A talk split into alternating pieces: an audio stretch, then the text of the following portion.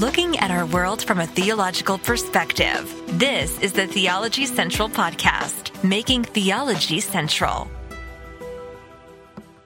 Good evening, everyone. It is Tuesday, April the 19th, 2022. It is currently 8.35 p.m. Central Time, and I'm coming to you live from the second story room above from, how should I say this? I'm coming to you live two stories above a street in Abilene, Texas. Yeah, I think that's what we agreed upon. Well, I don't know if we actually came to an agreement, but in the last live broadcast, I'm like, well, I used to say coming to you live from the middle of nowhere, Texas, or I would sometimes say coming to you live from the empty sanctuary of Victory Baptist Church located in the middle of nowhere, Texas. That was kind of a normal way of starting.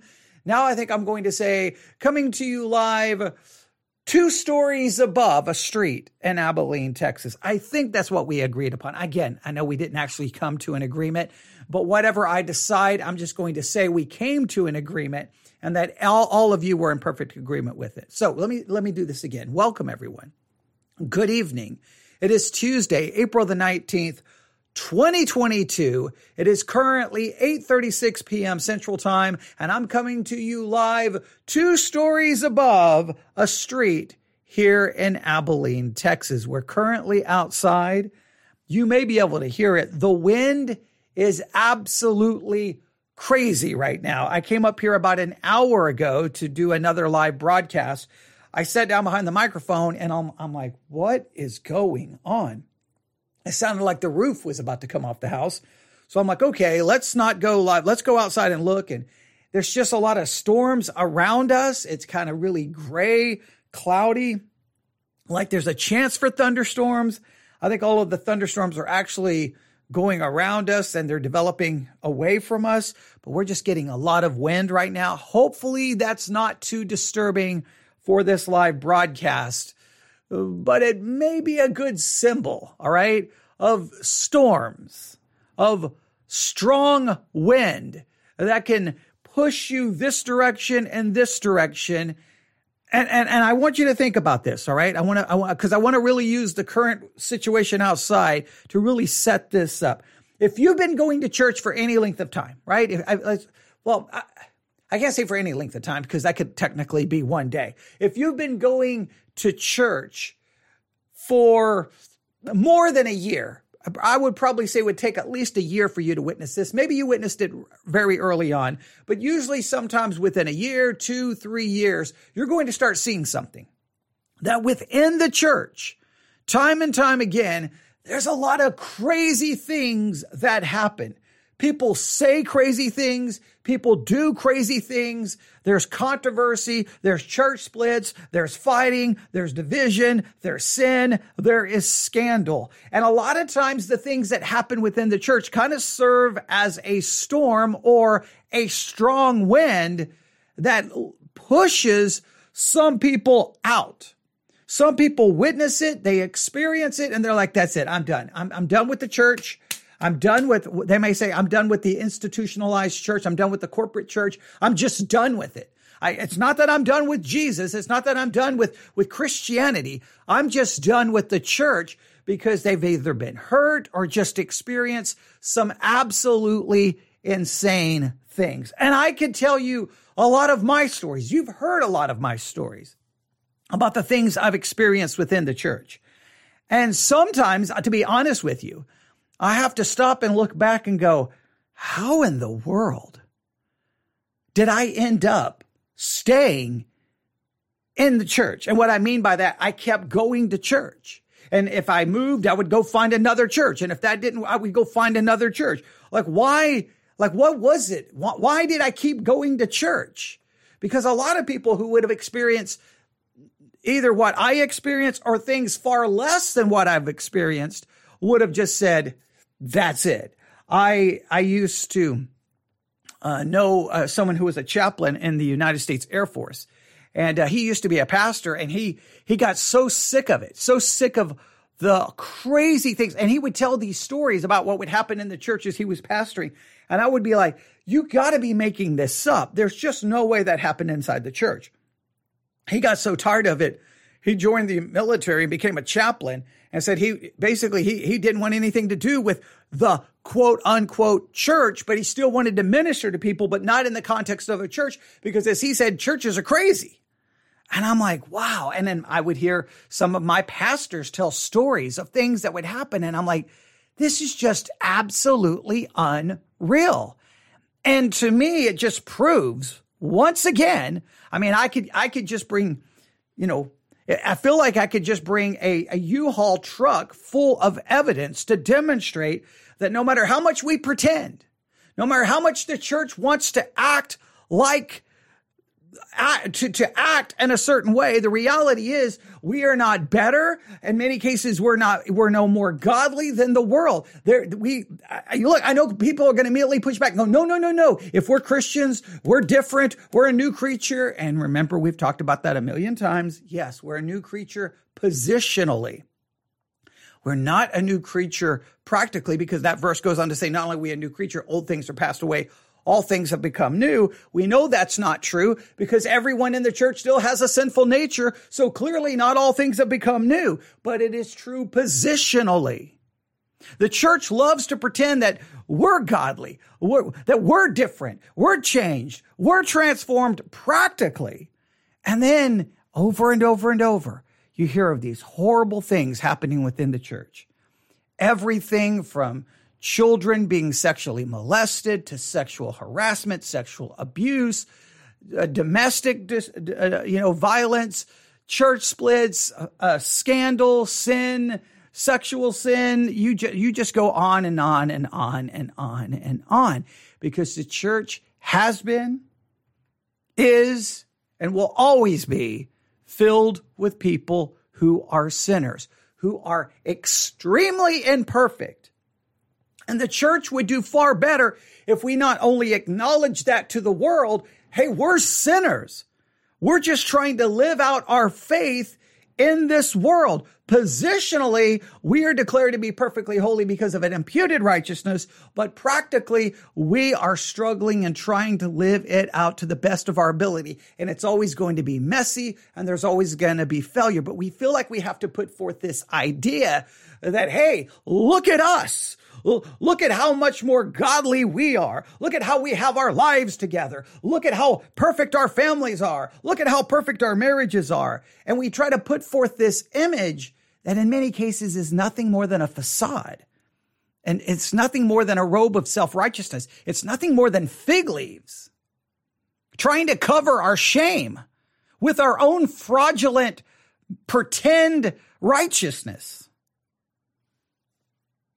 The church is constantly filled with that. There's just, there's just, uh, the church is just constantly filled with trouble and difficulty. I mean, I could, we can go from news story to news story to news story, but all of that stuff happening in the church can have a profound impact on people's lives. And, in a sense, again, strong wind outside using that, that imagery can just, in a sense, push them right out of the church. Now, what we're getting ready to hear is it's going to be, we're going to see a little bit of this, but it will just show you the crazy things that can happen within. I'm not just going to say the Christian world, within the, we'll just say within the religious world, because that's how the news article describes it. And yes, good evening to you. Someone just said, uh, good evening in the live chat. And so we're just going to look at this because again, if you've been a Christian I can't say for any length of time, but if you've been a Christian for some amount of time uh, and you've been going to church, you've witnessed some pretty messed up stuff. Some really messed up that can really just, uh, okay, good, good. Someone just said they don't hear it. I'm glad. Okay. I was worried that it was going to be, um, causing all kinds of pro- problems. That's a good thing. But but I still want to use it as an illustration. So maybe I need to take the microphone over to the window so you can hear it. See, I, I wanted to hear the in the background. Whoosh, whoosh, whoosh. Is that, is that a good sound effect? That, that sounds really bad. Okay. And then say, now we're going to use this as, as, a, as an illustration, but I guess I didn't technically need to do that. But hopefully it serves as a good illustration, right? And probably everyone listening probably has some good stories of things that they've experienced as well. But here we go. Here's why we're talking about this. On April the 12th, 2022, April the 12th, 2022, a news story was published. All right. A news story was published uh, that, and with this headline, people are sharing what made them stop being religious. And some of these are horrifying. All right. Some of these are horrifying. Well, uh, someone uh, who lives in the local area says they hear the wind at their house. Yes, not on the mic, but they hear it at their house. I bet you do. All right, because it's yeah, it's crazy outside right now. But back to this. So they published a story where people shared basically what made them stop being religious. Now, some of this will maybe have a direct correlation with, say, the evangelical Christian church. Some of this may be things outside of that world, but I don't care where it happens. I guarantee you can find parallels within the evangelical church, probably in your life or in mine. And I may, I may bring forth some of the stories that has happened to me in my, in my own life. But let me do this since there are people, uh, commenting in the chat. Let me open up the app so that we can ensure that I don't miss any comments. Okay, good. I'll make sure I check it at different times. All right, here we go. People are sharing what made them stop being religious, and some of these are horrifying. Again, I, I just think this kind of thing just proves that we've got to stop the the pretending. We got to we got to stop with the fig leaves our, our own fake righteousness to try to convince ourselves that, hey, we're so much better than that horrible, ungodly world out there. When I, sometimes I don't even know how much better we actually are. I know Christians lose their mind when I say that. Like, no, we have to be different. We must be different. I think the only thing we're different at is we just change the sins we committed in the world for a new kind of sin.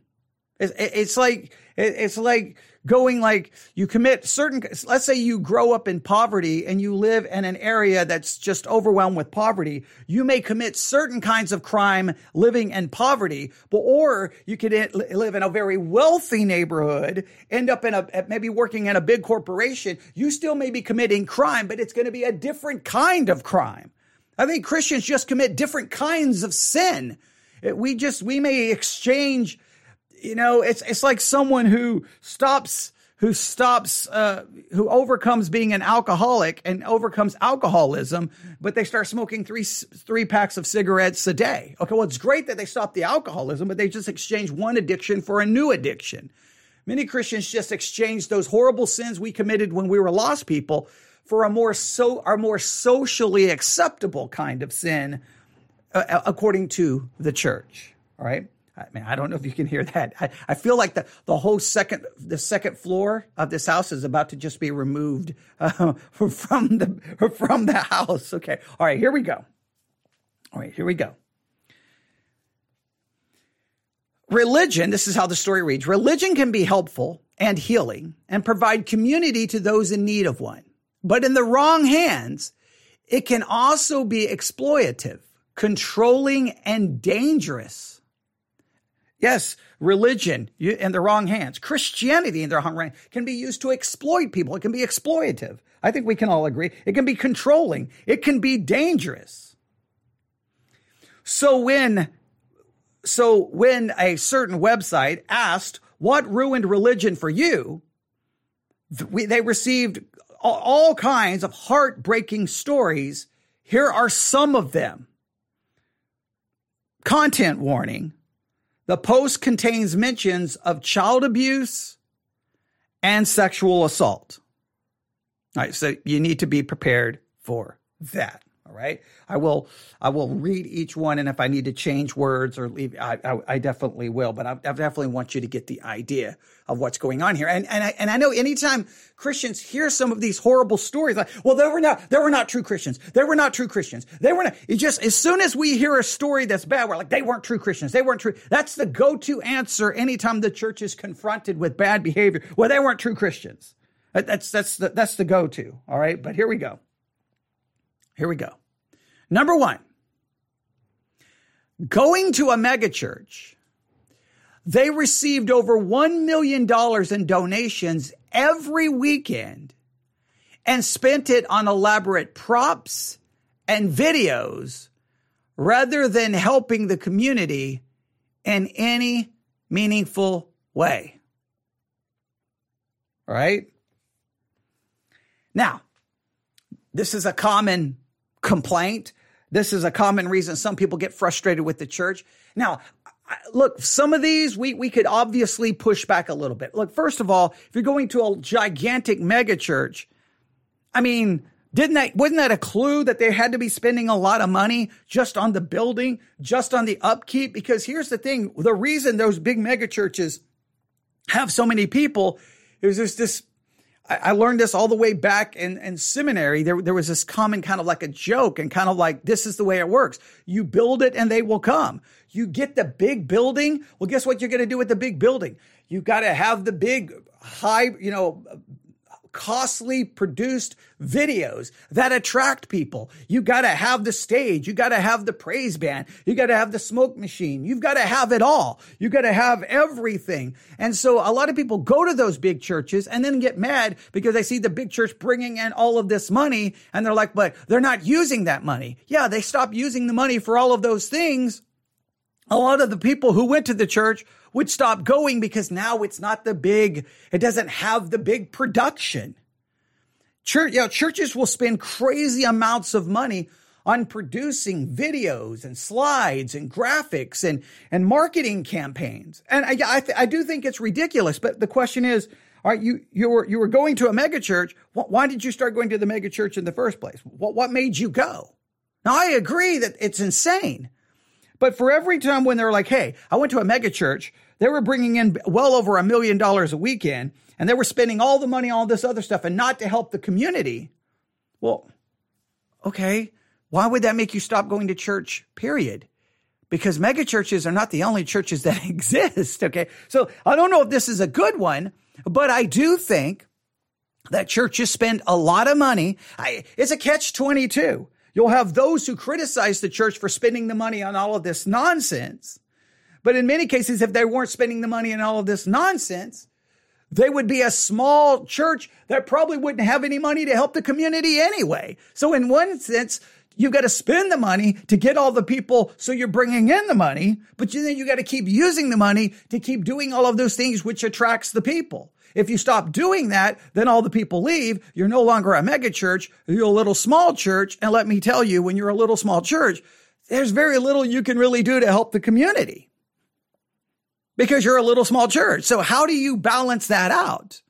Well, I think the church has to just do what the church is called to do and, and stop with all of that stuff and be willing to become a smaller church. But that's a whole different subject. It's just, it was interesting. That's the one they started with. There's a comment underneath it. I can't read all the, I can't read the language here, but it says this. There's a mega church outside of Tampa that has a Right, they use a very strong word here, a, a very an, ex, an expletive. I won't say what the word is, but there's a mega church outside of Tampa that has a Starbucks in it. Now, that's someone complaining that they go to these mega churches and they see all of this stuff and they're like, this is ridiculous. This is stupid. But what made you go to the, a mega church in the first place? What, like what? I want to know, like, you, you get there, you see what's not there and you hate it and you reject it and according to this, these are people are like, that's it. They're never going back to church. But, but ask yourself, why did you go to the mega church? Because I guarantee in your city, there were probably hundreds of little smaller churches. So it's just sometimes people criticize the mega church, but it was the those very things that they spent the money on that got them there in the first place. So I just find that I don't know. I find that one a little bit disingenuous. But okay, there there's the first one. I think we could say this. Now, remember what I always try to do is whatever I always try to hear any criticism and then look to ourselves. I think every church has to ask ourselves this what do we do with the money we receive? What are we doing with it? How are we using it? How are we using it? All right. Number two, here's the second one. So the first one was a megachurch over a million dollars in donations every weekend. They spend it on props and videos rather than helping the community in any meaningful way. Now, it would be interesting to know what the megachurch was, to know for sure if the megachurch wasn't helping the community, because a lot of times people make that allegation and then you find out that the church is actually doing a lot of things. So I don't know if they actually looked or investigated or just decided the church is greedy and they're done. So I, I don't know. So, that one is not the most. Look, I could come up with a hundred other reasons why you should leave uh, the church. That's probably not a good one, but it, but it's one that we need to take to heart. All right, number two, a friend of mine got me to tag along to mass one day in college. I was raised with the somber death march that is Roman Catholicism. My friend walked me into what looked like a reclaimed and refurbished warehouse, huge and full of people, two bands, a stage, not an altar, they had a commercial break for an expose. Uh, uh, for expo, uh, no, I'm, let me read this again. They had a commercial break for expo erasable markers in the middle of it. I couldn't understand how everyone just rolled with it. All right. Now, this one is obviously complaining that the, the church was turning to all of these modern day techniques, basically borrowing from the evangelical world and they did not like it and they were bothered by it. And I guess the, uh, I guess the implication is because the whole article here is that, that that's what made them quit. They were done. They were finished. Now, again, why wouldn't you just go to another Catholic church that obviously is following the way things are supposed to be? But it does raise an important question.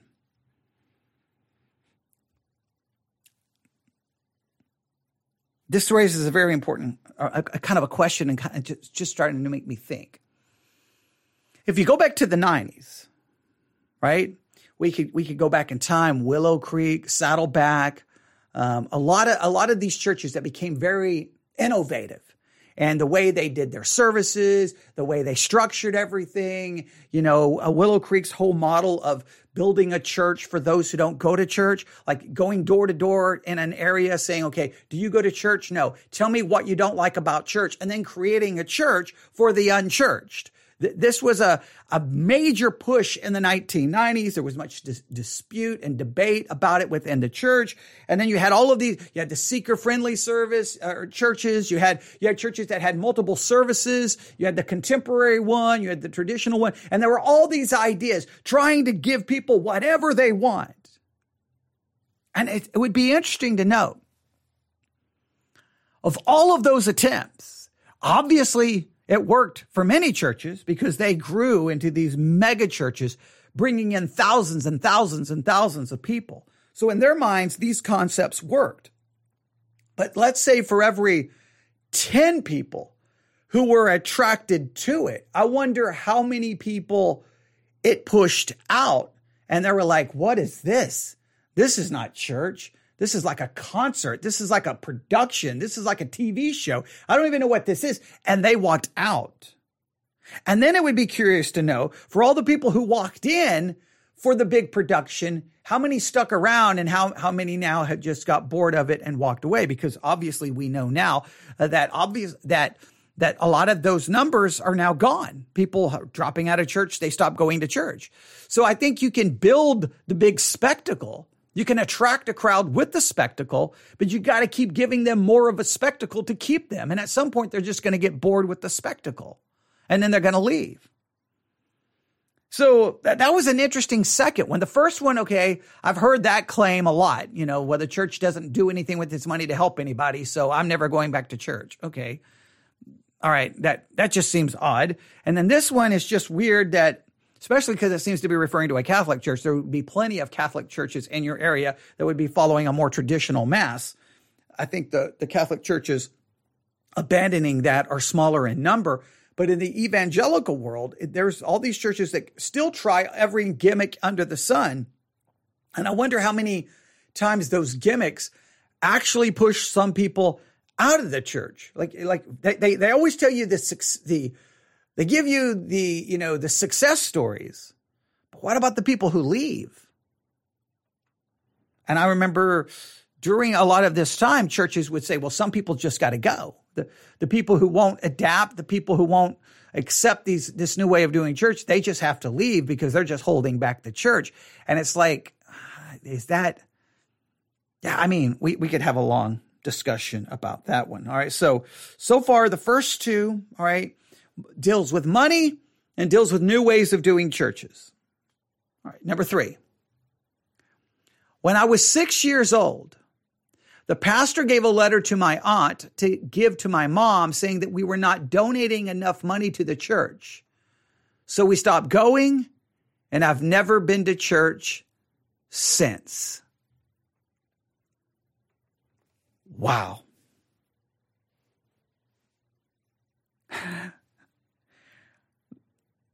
Now, this one, the only the only one here, the, the only thing I would say about this one is the person was six. So I don't know, like, are you sure you heard the story right? Like, I mean, cause you, you, you had to hear what other people were saying. But if that was true, that is absolutely the most insane. I mean, I'm, I can't say it's the most insane thing I've ever heard. I've seen some crazy things coming. Again, it's dealing with money. The number one is money. Number three is money. Isn't that interesting? Number two is innovation in the church, right? But number, th- but number one and number three deals with money. I wonder how many money issues have driven people out of the church never to go back.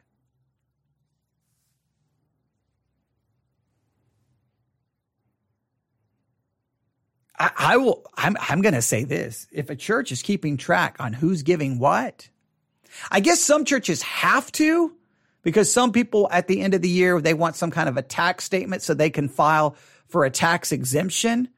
And a lot of people who do that, they don't realize you create an odd situation, right? If you're like, Hey, I donated $500. I need a receipt or I need what or, or, a financial statement so that I can file in my taxes and I can get you know uh, I can I can file a, a, claim here, an exemption here, so that I can get some more money back, um, or I don't have to pay as much as you know as, as much in taxes. The problem is when you have a system like that, someone's got to keep track of exactly who's giving what.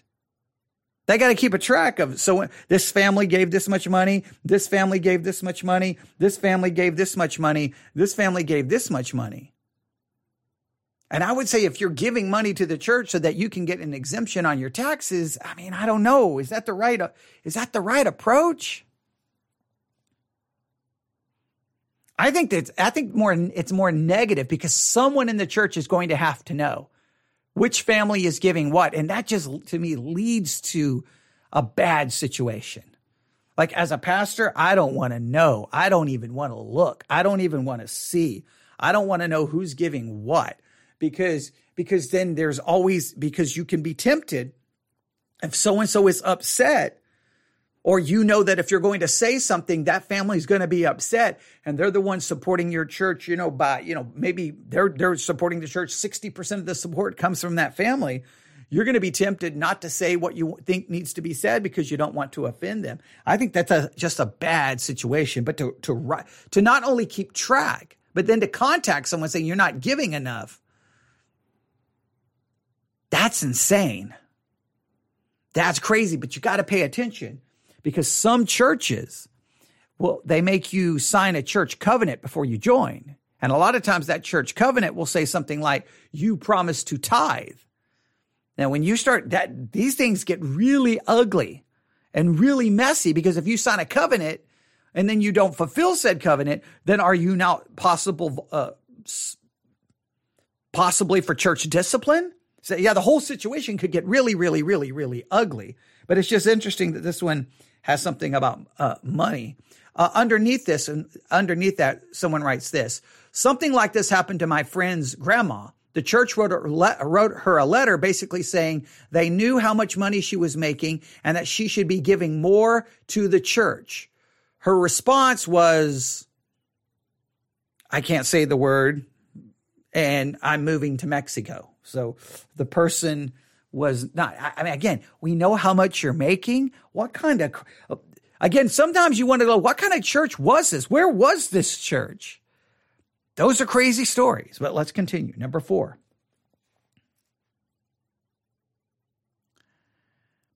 This one is crazy. Number four. Being kicked out of a Christian school prior to the third grade because my mom bought the wrong edition of the Bible. Now, I'm assuming this had to be a KJV only school. Probably, I would assume, uh, maybe a, a school part of an independent fundamental Baptist church, which tends to be very KJV only oriented. I have a hard time that someone would be kicked out and they would just say, You got the wrong Bible. You have to exchange, you have to, you, they can't use this Bible.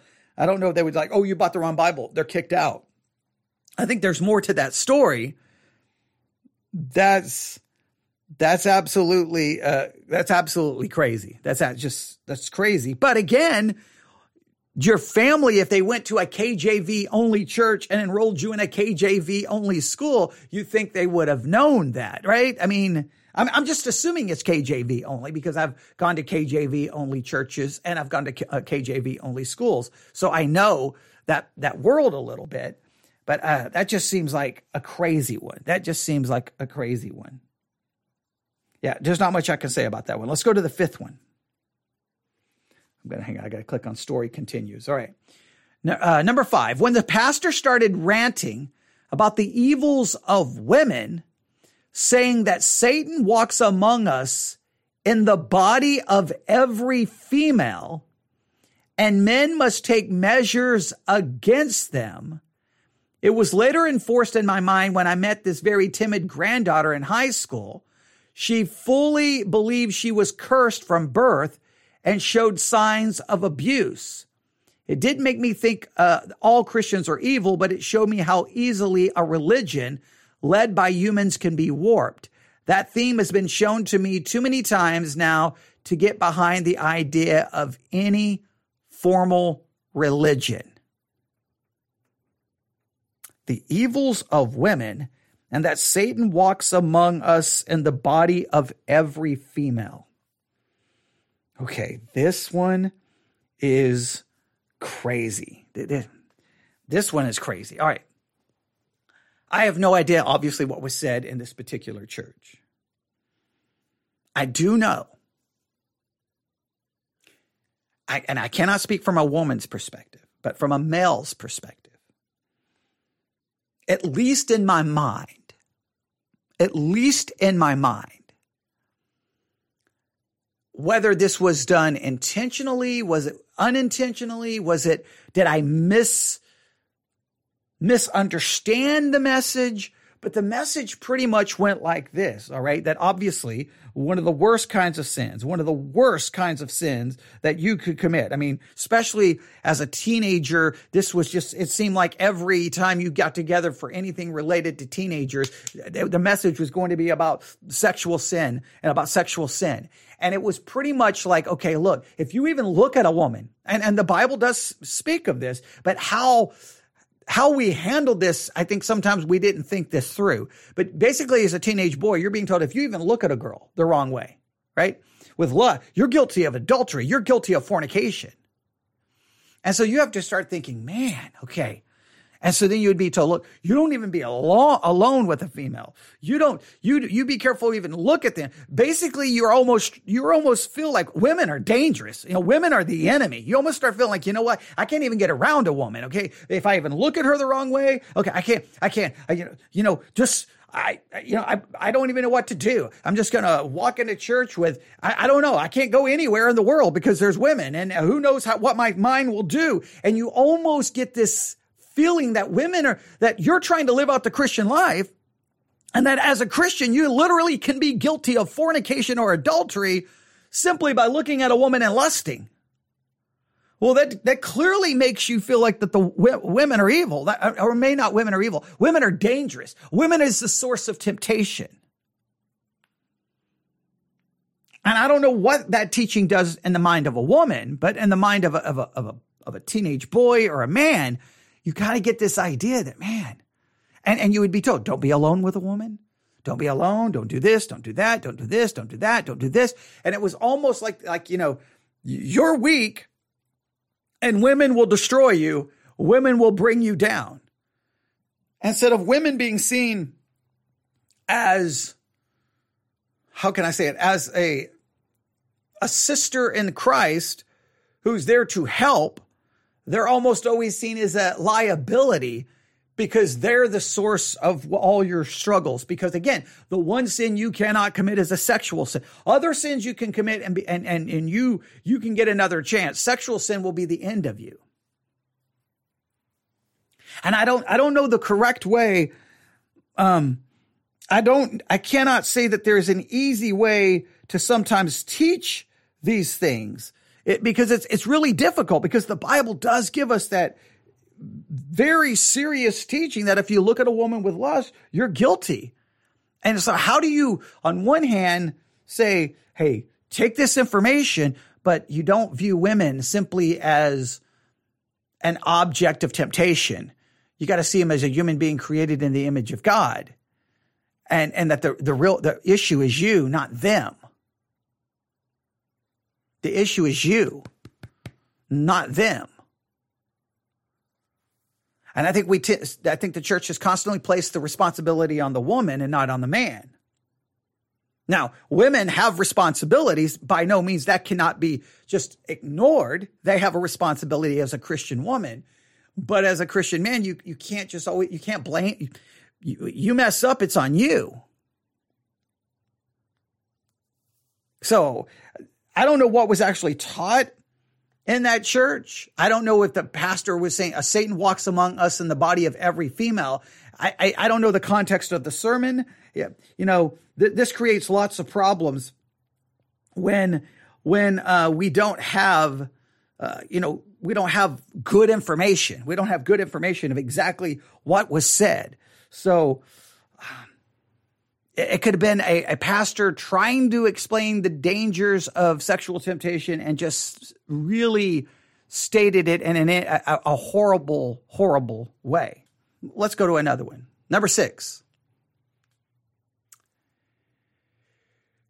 Uh, this one is not good. Okay, here's here's number seven. All right.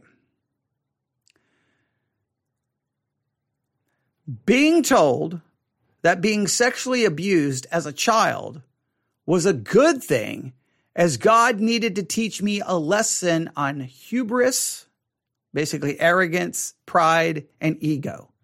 I should accept it as a lesson and do better so I wouldn't fall into the clutches of the devil. I was seven. Apparently, I was asking for it. That's that's pretty tragic. That's that's pretty tragic. I, I, I don't have.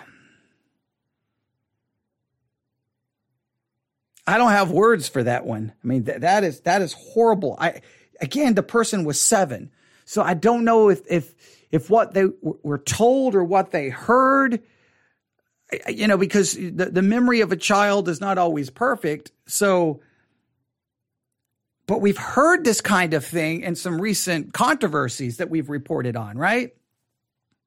Now, somehow, if you're being abused, if you're being sexually abused, you know, well, you you accept that because you know, there, there, God, God, there's a purpose in it, and and and. How about what happened to you was evil and what happened to you was wrong?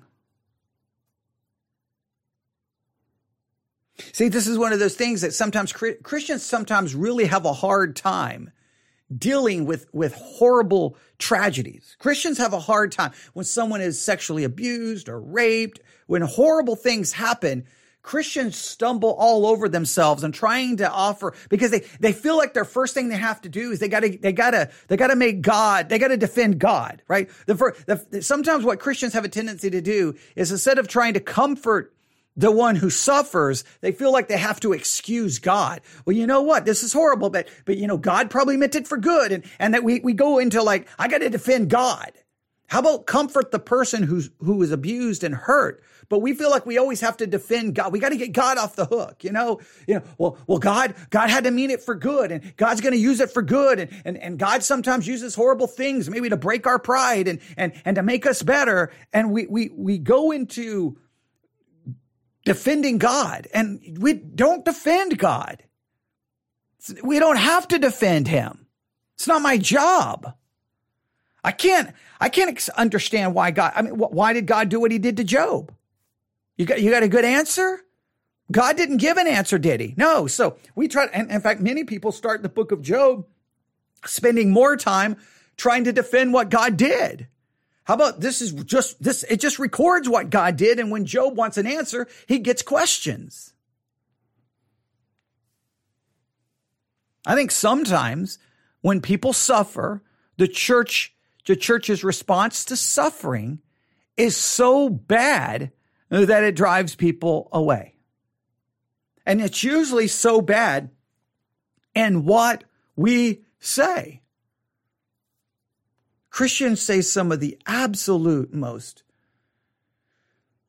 horrific and foolish things. I mean, someone's sitting there, their, their, their, their family member is dead, and Christians will just, they, they just feel like that we have to throw out some kind of words of comfort that in many cases you're just like, what are you saying? Just stop. Just stop talking.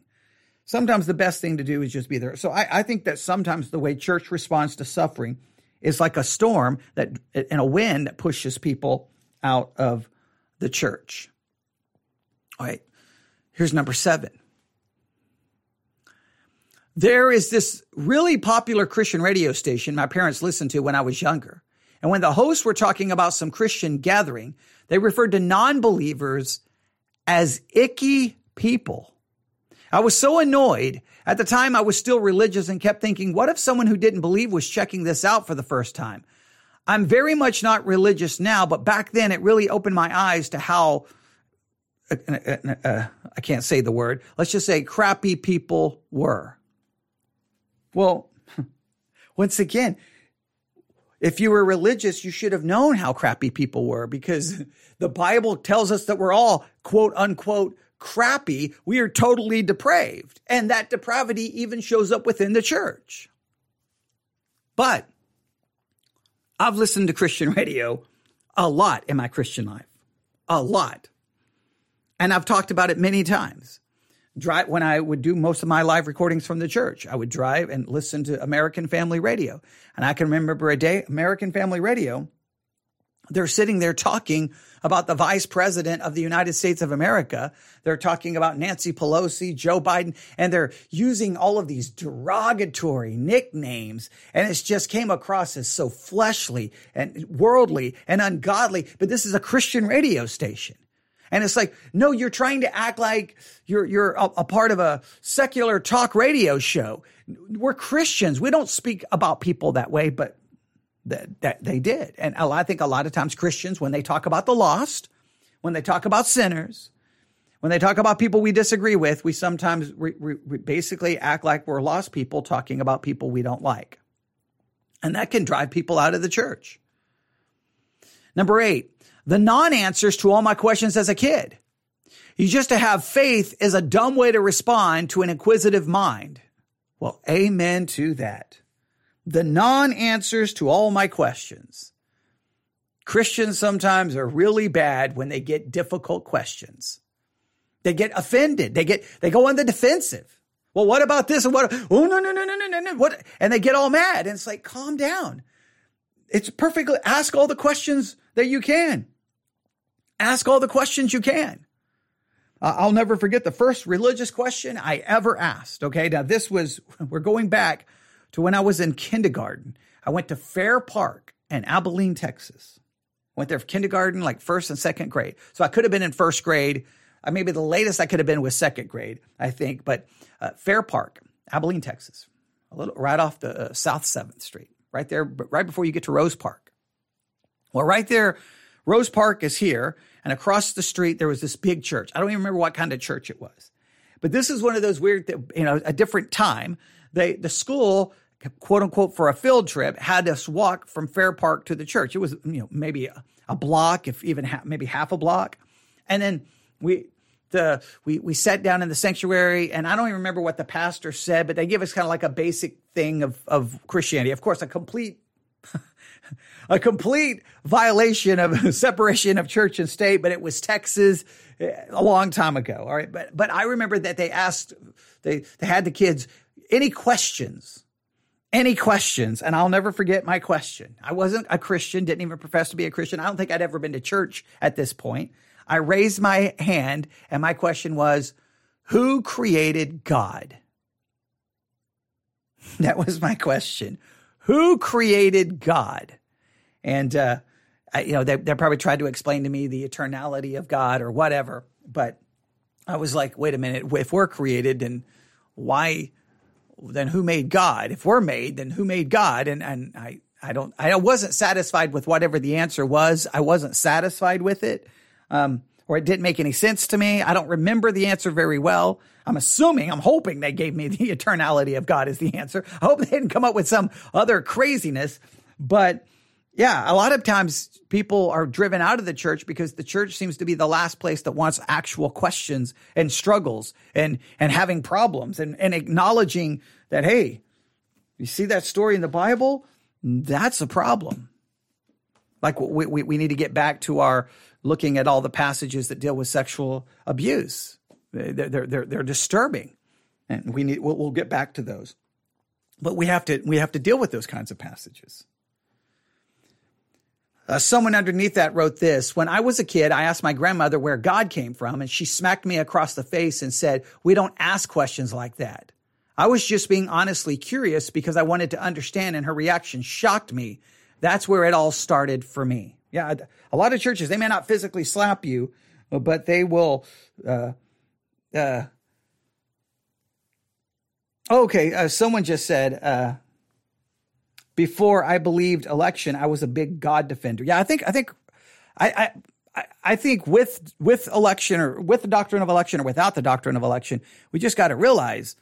I mean, we, we who are we in many cases to defend God? I mean, because some, I mean, in some cases, our defense, I mean, we're trying to defend what God did.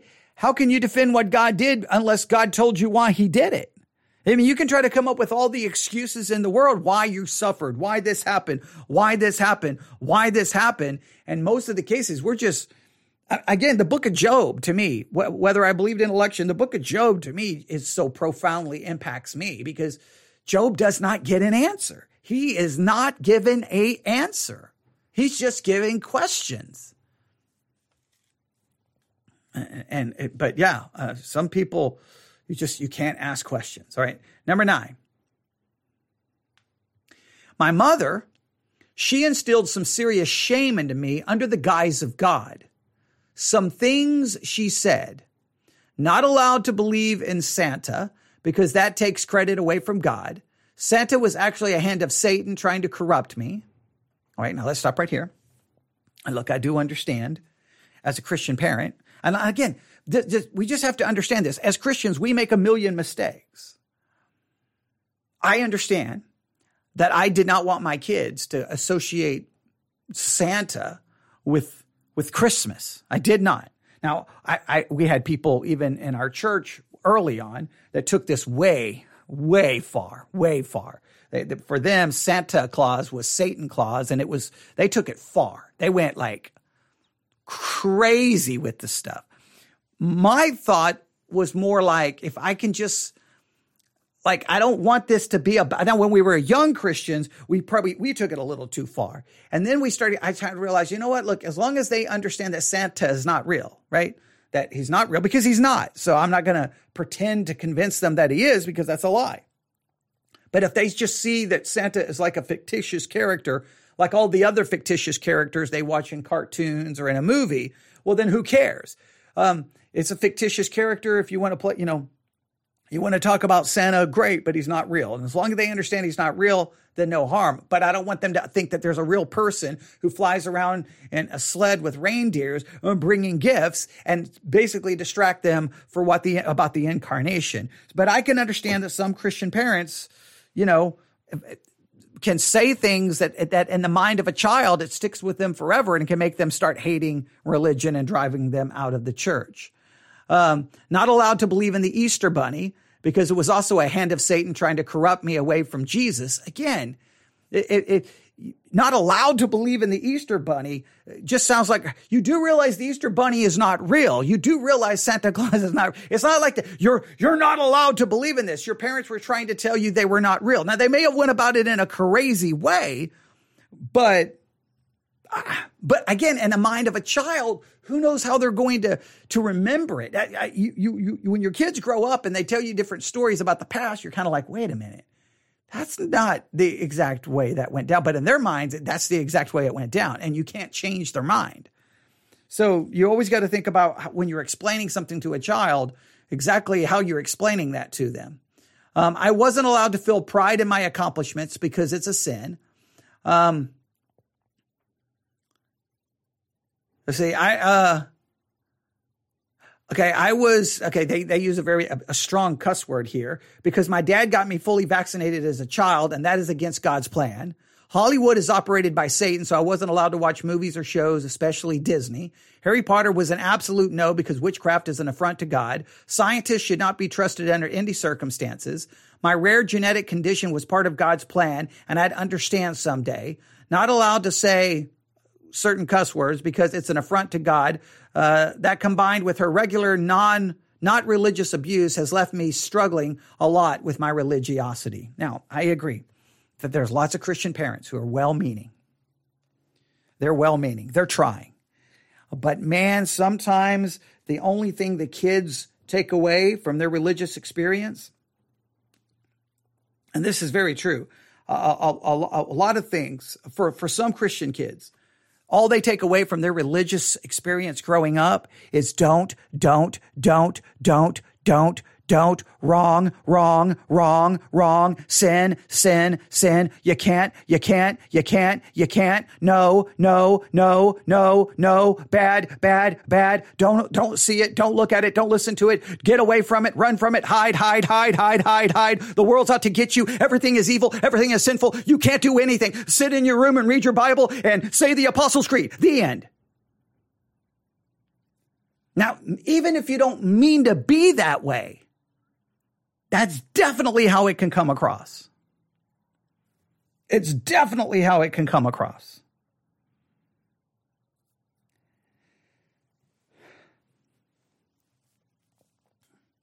Uh, now this is this this is uh, someone just said some people think it takes away their childhood when they're not lied to about all the fictitious people uh, lie to their kids about uh, tooth fairy. No, you're right. Uh, some some kids will grow up and because you didn't lie to me about Santa Claus, the Easter Bunny, the tooth fairy, you ruined my life. You you destroyed my life. And I do agree. Some people take it really really hard, and I, I do I do understand that.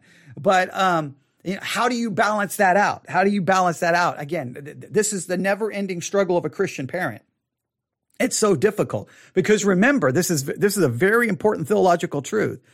As a Christian parent, you're parenting kids are not regenerate. They're not saved. So in many cases, you're trying to tr- raise, you're trying to make them act like Christians when they're not Christians. And even if they make a profession of faith, that profession of faith is so in its infancy, you, first of all, you don't even know if it, it's actual faith. You don't even know if it's actual regeneration. You don't know anything.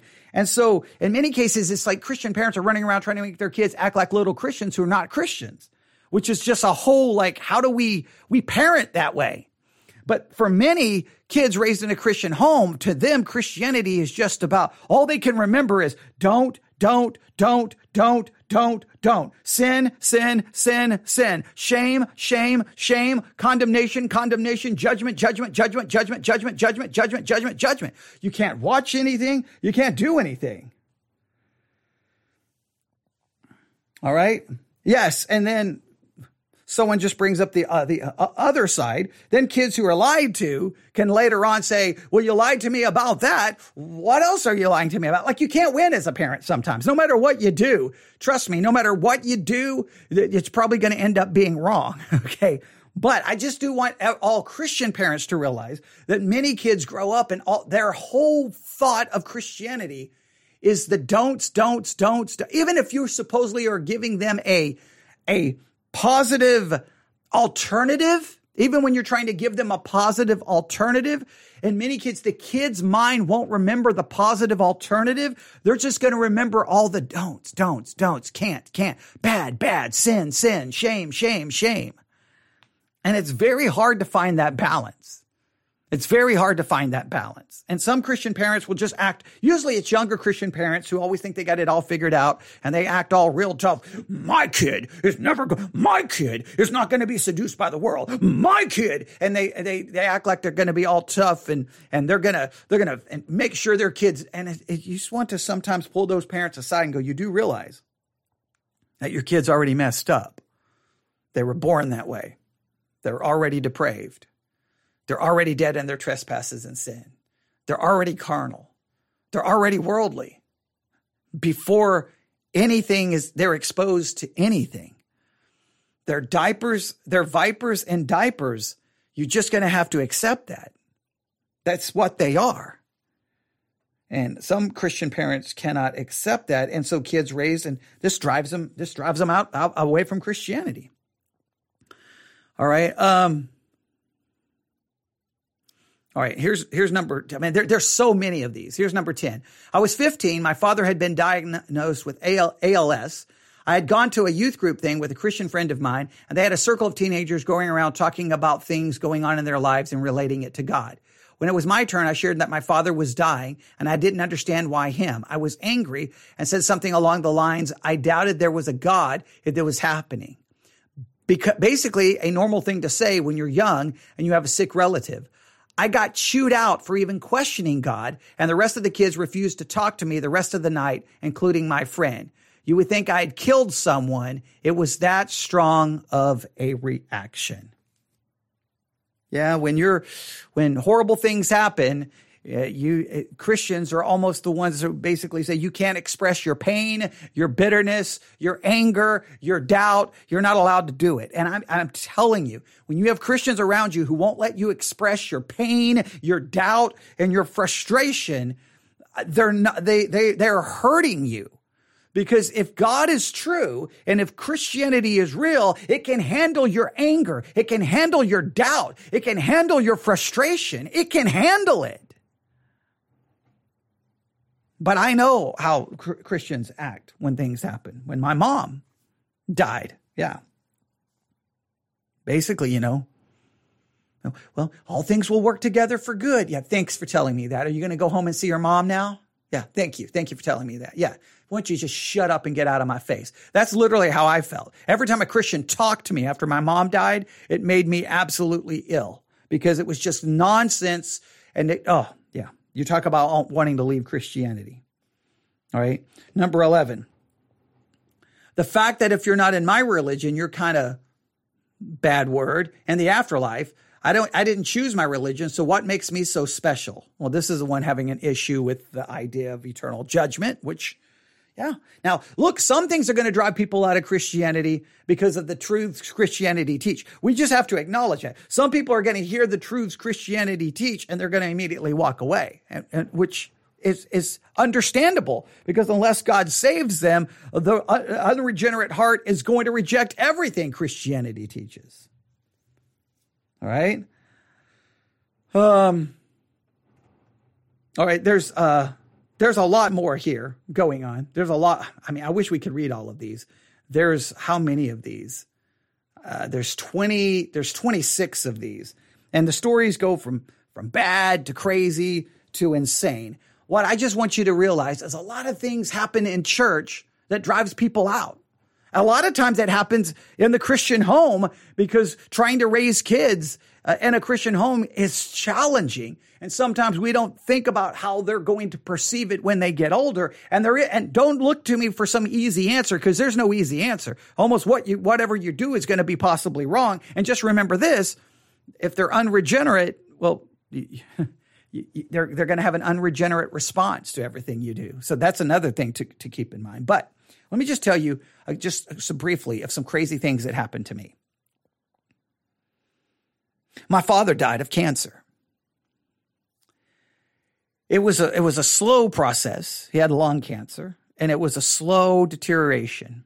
Right now, me and my father did not have a good relationship, but I went to see him.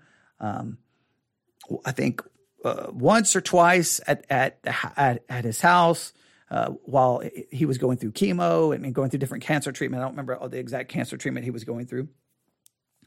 And uh, you know, I won't say we didn't really reconcile, but you know, my thing was, look, let's not try to reconcile now. Just worry about getting better because you know, you, you we, like let's not. I don't want. I didn't want to get into all of that at that time, but but we we talked and everything was was civil and everything was as as good as it could be. And he got worse and worse. Now at this time, remember, I'm a I'm a full time in the military full time, uh, uh, you know, a pastor, uh, basically uh, as a full time pastor. Basically, I got two full time jobs.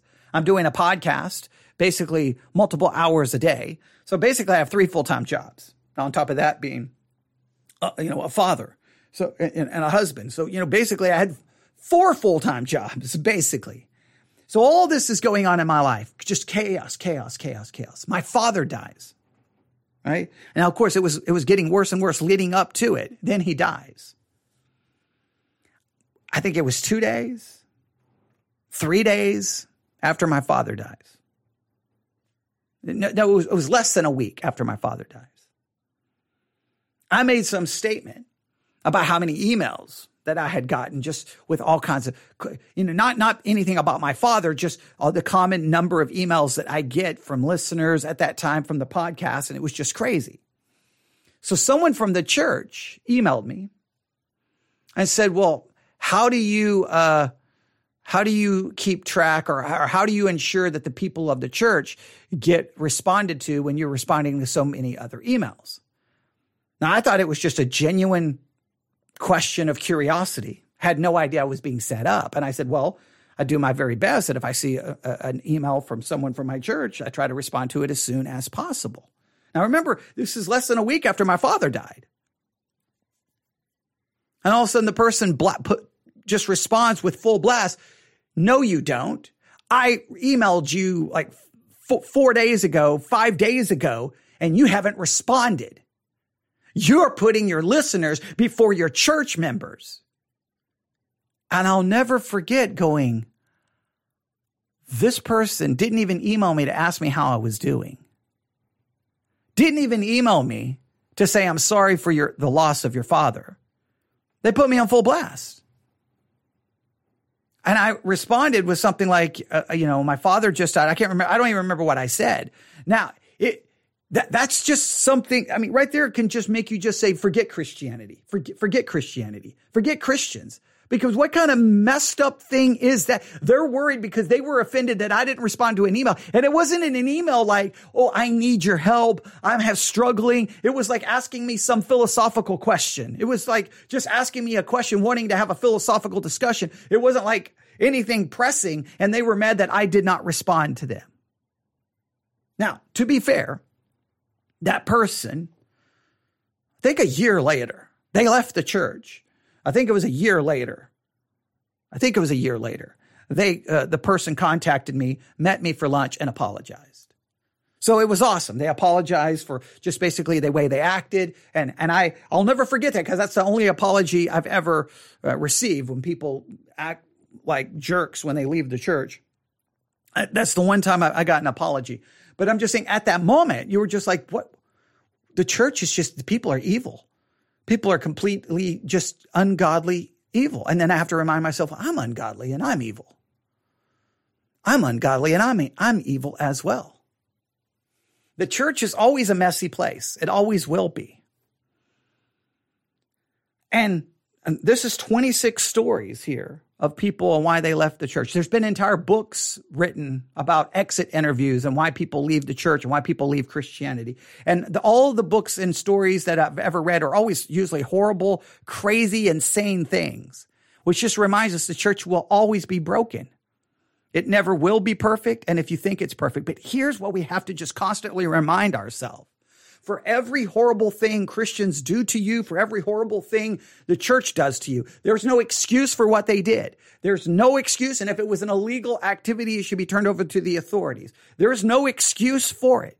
But a couple of things to remember. Number one, for every evil people do, for every sin, for every hurtful thing, for every way they let you down, for every way they disappointed you, for every scandal that they were involved in, look in the mirror. You've got your own sin, your own failure, your own dirt. Maybe you don't have scandal because nobody knows about it, but trust me, you've got enough of your own failure. And sometimes it's easy to remember to remember everything that everyone else did wrong and forget all of the mess up stuff in us. We got to always look at ourselves. And number 2, remember, the failure of the church isn't about uh, has nothing to do with the failure of God or of Christ. The failure of the church is the never ending reminder of why we need Christ and why our salvation must be by grace alone, because the people even in the church demonstrate that they would never be good enough to be saved if their salvation was dependent upon their works. But at the same time, we do have to look at what we do and ask ourselves, what are we doing and why are we doing it that way and what can we do better when we talk about money? When we when we create a situation where people think christianity is nothing more than do's and do's and don'ts and don'ts and don'ts. And i know being uh, being a christian parent is extremely hard. How the church handles sexual sin and can can almost make the women the enemy. Like like there's a lot of things the church says and does that we don't think about. And sometimes because we're not willing to listen to those who have left to those who are hurt. We've got to listen to those who are like, man. Now they may some of their stories. I'm like, I, I challenge some of these stories. And go, well, wait a minute. I don't know exactly what went on there, but we still want to hear them and go, okay, I don't know exactly what happened there, but it brings up the issue of money, or it brings up the issue of sexual sin, or and at least listen to it and go, man, okay, I remember how someone viewed being talked, Santa, the Easter bunny being talked about. It had profound impact on them. So how can we, what can we do? Now, it doesn't mean we compromise. It just means that we need to be sensitive to those who've been driven out of the church by the winds and the storms that happen within and realize our own guilt in them. All right. I'm going to have to stop there. I, that it's kind of interesting that it went this long. I wasn't really thinking that uh, the, the story this this would go that long, but it did.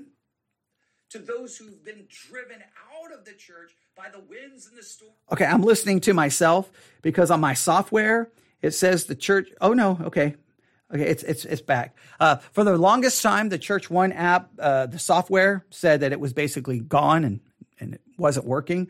So I I don't know if it stopped on the Church One app. If it did, I apologize, uh, but it worked perfectly on Spreaker.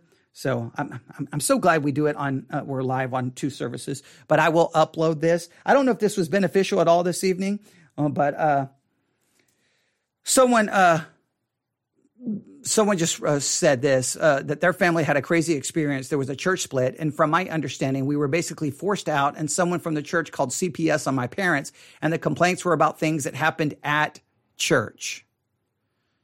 Yeah, church splits are horrible. Horrible. Horrible.